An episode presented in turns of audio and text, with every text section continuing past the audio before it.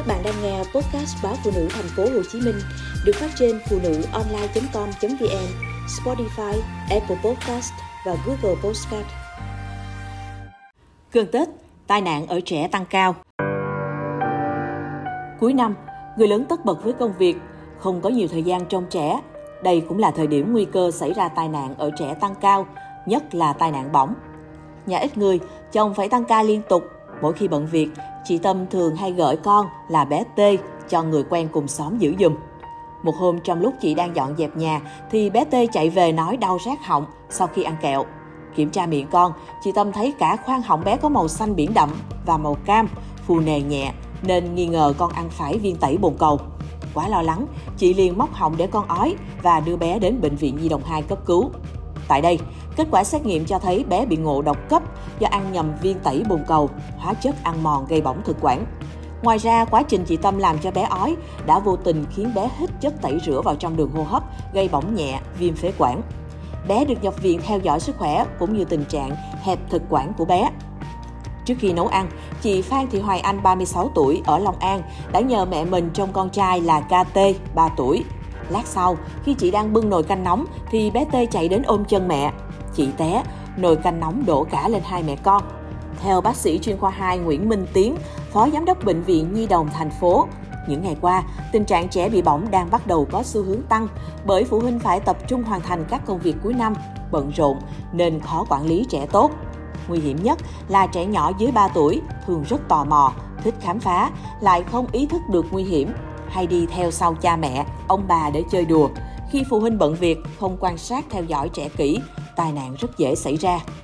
Bác sĩ Võ Duy Khánh, khoa bỏng chấn thương chỉnh hình, Bệnh viện Nhi đồng 2 cũng cho biết thời gian qua, nhiều trẻ bị tai nạn bỏng cũng được đưa đến đây cấp cứu, điều trị, nhất là trẻ từ 3 đến 10 tuổi. Tác nhân gây bỏng rất đa dạng như bỏng nước sôi, lửa, điện, hóa chất vân vân. Đã có trẻ rơi vào tình trạng sốc, nhiễm khuẩn, nhiễm độc, tiền lượng rất nặng. Trẻ bị bỏng, chịu tổn thương mô cơ, rất đau rát. Người lớn khi phát hiện cần lập tức tách em bé khỏi vật gây bỏng, dùng nước sạch xối lên vùng tổn thương để hạ nhiệt, giảm đau. Lưu ý, nơi bị bỏng tích tụ nhiệt độ nên cần xối nước cho trẻ khoảng từ 5 đến 10 phút mới có thể hạ nhiệt vết thương. Sau đó, cần nhanh chóng đưa trẻ đến bệnh viện. Với trẻ bị bỏng diện tích trên 10% ở các vị trí nguy hiểm trên cơ thể như vùng sinh dục, vùng mặt, vùng ngực vân vân, nguy cơ diễn tiến nặng rất cao, phải đưa trẻ đến bệnh viện ngay. Ví dụ trẻ bỏng ở mặt, dễ bị gây sưng nề, chèn ép hệ thống đường thở, cản trở việc thở của trẻ có thể dẫn đến suy hô hấp. Theo bác sĩ Võ Duy Khánh, những trẻ bị bỏng nặng dù được điều trị khỏi cũng sẽ chịu các di chứng như sẹo xấu, co rút các khớp, đặc biệt biến dạng khớp ngón tay, ngón chân vân vân, ảnh hưởng nhiều đến sinh hoạt hàng ngày của trẻ như khó cầm viết, cầm đũa, thậm chí vận động kém, dễ té ngã khi đi lại. Vì vậy, phụ huynh cần kiên trì đồng hành cùng con trong điều trị lâu dài.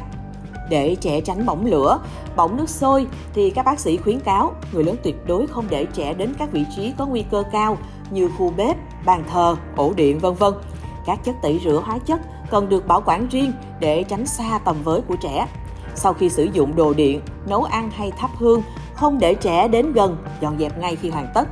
Nếu gia đình có con nhỏ dưới 3 tuổi, tốt nhất là các thành viên luân phiên nhau giữ trẻ, hạn chế việc để người lớn tuổi trông giữ trẻ bởi sẽ không thể theo kịp trẻ.